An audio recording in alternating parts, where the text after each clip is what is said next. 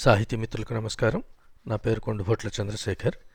సత్యం శంకరమంచి గారి అమరావతి కథలు కథా సంపుటి నుండి పదహారవ కథ మీకోసం.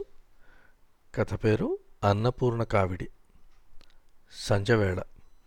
ఇల్లాళ్ళు పనులు ముగించుకొని స్నానాలు చేసి వాకిటి గడపల్లో కూర్చుని ముచ్చట్లాడుకుంటున్న వేళ. సాయం సంధ్యలో స్వామి దర్శనం చేసుకుని జనం గుడి నుంచి తిరిగి వెళ్తున్న వేళ. వీధి చివర చిరుగంటల మోత. ఆ వెంటనే మాతా అన్నపూర్ణేశ్వరి అన్న కేక. పిల్లలంతా ఆ కేక వచ్చిన వైపు ఆ గంటల మూత వైపు పరిగెత్తారు. శరభయ్య అన్నపూర్ణ కావిడితో ఇంటింటికి వస్తున్నాడు. శరభయ్య అరవై ఏళ్ళ వృద్ధు బవిరి గడ్డం ఆ గడ్డం వెనకాతలు నవ్వుతున్న పెదవులు ముడతల ముఖంలో వెలుగుతున్న కళ్ళు. నుదుట మూడు పాయలుగా తెల్లని విభూతి ఆ విభూతి చారల మధ్య సాయం సూర్యుడిలో పెద్ద కుంకుమ బొట్టు.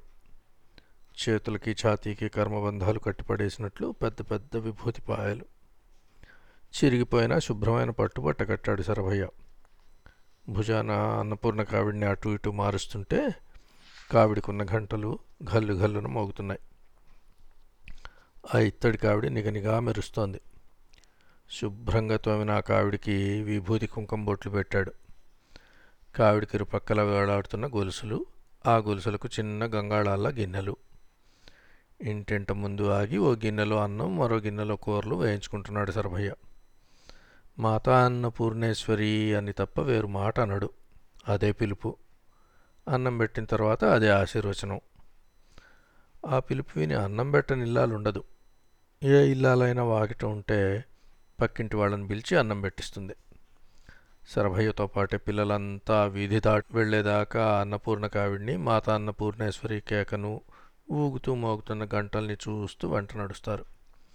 శరభయ్య వీధి దాటి వెళ్ళిన తర్వాత అందరూ మాతా అన్నపూర్ణేశ్వరి అని గోలగా అరుచుకుంటూ ఎవరిళ్ళకు వాళ్ళు వెళ్తారు. శరభయ్య వీధులన్నీ తిరిగి గాలిగోపురం దగ్గరికి వచ్చేసరికి అక్కడికి కుంటి గుడ్డి బిచ్చగాళ్ళంతా చేరుకుంటారు. తను తెచ్చిన అన్నం కూరలు వాళ్ళకు పెట్టి మిగిలింది తను తిని మిగలకపోతే కృష్ణాజలం తాగి శంభో అనుకుంటూ పొద్దుపోయేదాకా ఏక్తారా మీటుకుంటూ తత్వాలు పాడుతూ నిద్రపోతాడు. గతం తెలిసిన వాళ్ళు శరభయ్య ఏమిటి? ఈ అన్నపూర్ణ కావిడేమిటి? ఈ వైరాగ్యం ఏమిటి అని ఆశ్చర్యపోతారు. శరభయ్య వయసులో ఉండగా అమ్మ నాన్న శాంతమ్మని చేసుకోమని చెప్తే నల్లగా ఉన్న శాంతమ్మని కాదని ఎర్రగా ఉన్న కాంతమ్మని చేసుకున్నాడు. కాంతమ్మ కాపురానికి వచ్చిన ఆరు నెలల్లో అత్తమామల్ని అరుగుల మీదకి తోలింది. పోని కట్టుకున్న మొగుడిని కళ్ళల్లో పెట్టుకు చూసిందందామా అంటే అది లేదు. శరభయ్య నించోనిచ్చేది కాదు కూర్చొనిచ్చేది కాదు. తిండి సమంగా పెట్టేది కాదు. పెట్టిన తిండి తిన్నిచ్చేది కాదు. ఉక్కిరి బిక్కిరైపోయేవాడు శరభయ్య.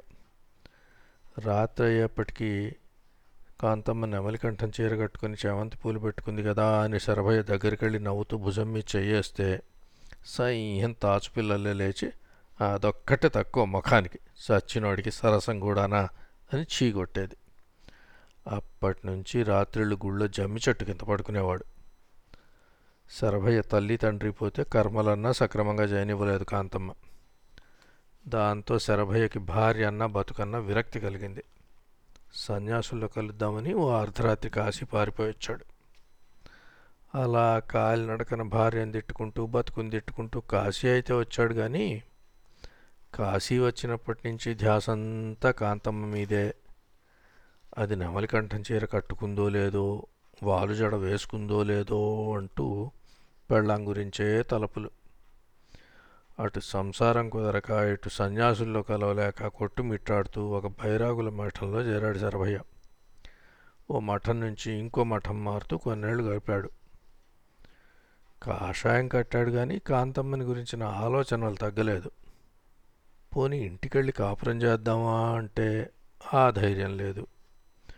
కొంతకాలానికి ఓ దయగల సేఠొకడు ఎంతకాలం ఈ బైరాగుల మఠాల్లో పడి తింటావు అని ఓ అన్నపూర్ణ కావిడ తన పేరుని దానం ఇచ్చి ఊరు రాడక తినమని పంపించాడు. అప్పటి నుంచి ఆ కావిడ భుజాన వేసుకుని ఊరూరు తిరుగుతూ ఒక్కసారి కాంతమ్మని చూడాలన్న ఆత్రంతో అమరావతి పరిగెత్తుకొచ్చాడు. శరభయ్య తిరిగి వచ్చేసరికి కాంతమ్మ ఈ లోకం వదిలి వెళ్ళిపోయింది. అన్నపూర్ణ కావిడే శరణ్యమైంది. నిజమైన వైరాగ్యం అప్పుడు కుదురుకుంది శరభయ్యలో. అందరికీ పెట్టి తను తృప్తిగా పస్తులుండేవాడు. ఆఖరి దశలో శరభయ్య తత్వాలు పాడలేకపోతే సిద్ధయ్య అనే కుంటి బిచ్చగాడు సాయం పాడేవాడు. సిద్ధయ్య గట్టిగా ఇరవై ఏళ్ళు లేవు. శరభయ్య అవసాన దశలో ఉండగా సిద్ధయ్య అడిగాడు తాత నువ్వు పోయిన తర్వాత నాకే అన్నపూర్ణ కావిడివ్వవా అని. ఆ మాట విని శరభయ్య నవ్వి అన్నాడు పిచ్చోడా ఆ అన్నపూర్ణ లాంటి పెళ్ళాన్ని కోరుకోవాలి కానీ ఆ అన్నపూర్ణ కావిడి కోరుకుంటావేరా? అన్నం పెట్టే ఆలిని కోరుకోవాలి కానీ అడుక్కు తినే పళ్ళెం కావాలంటావేనరా పాపం నిజమే అనుకున్నాడు సిద్ధయ్య.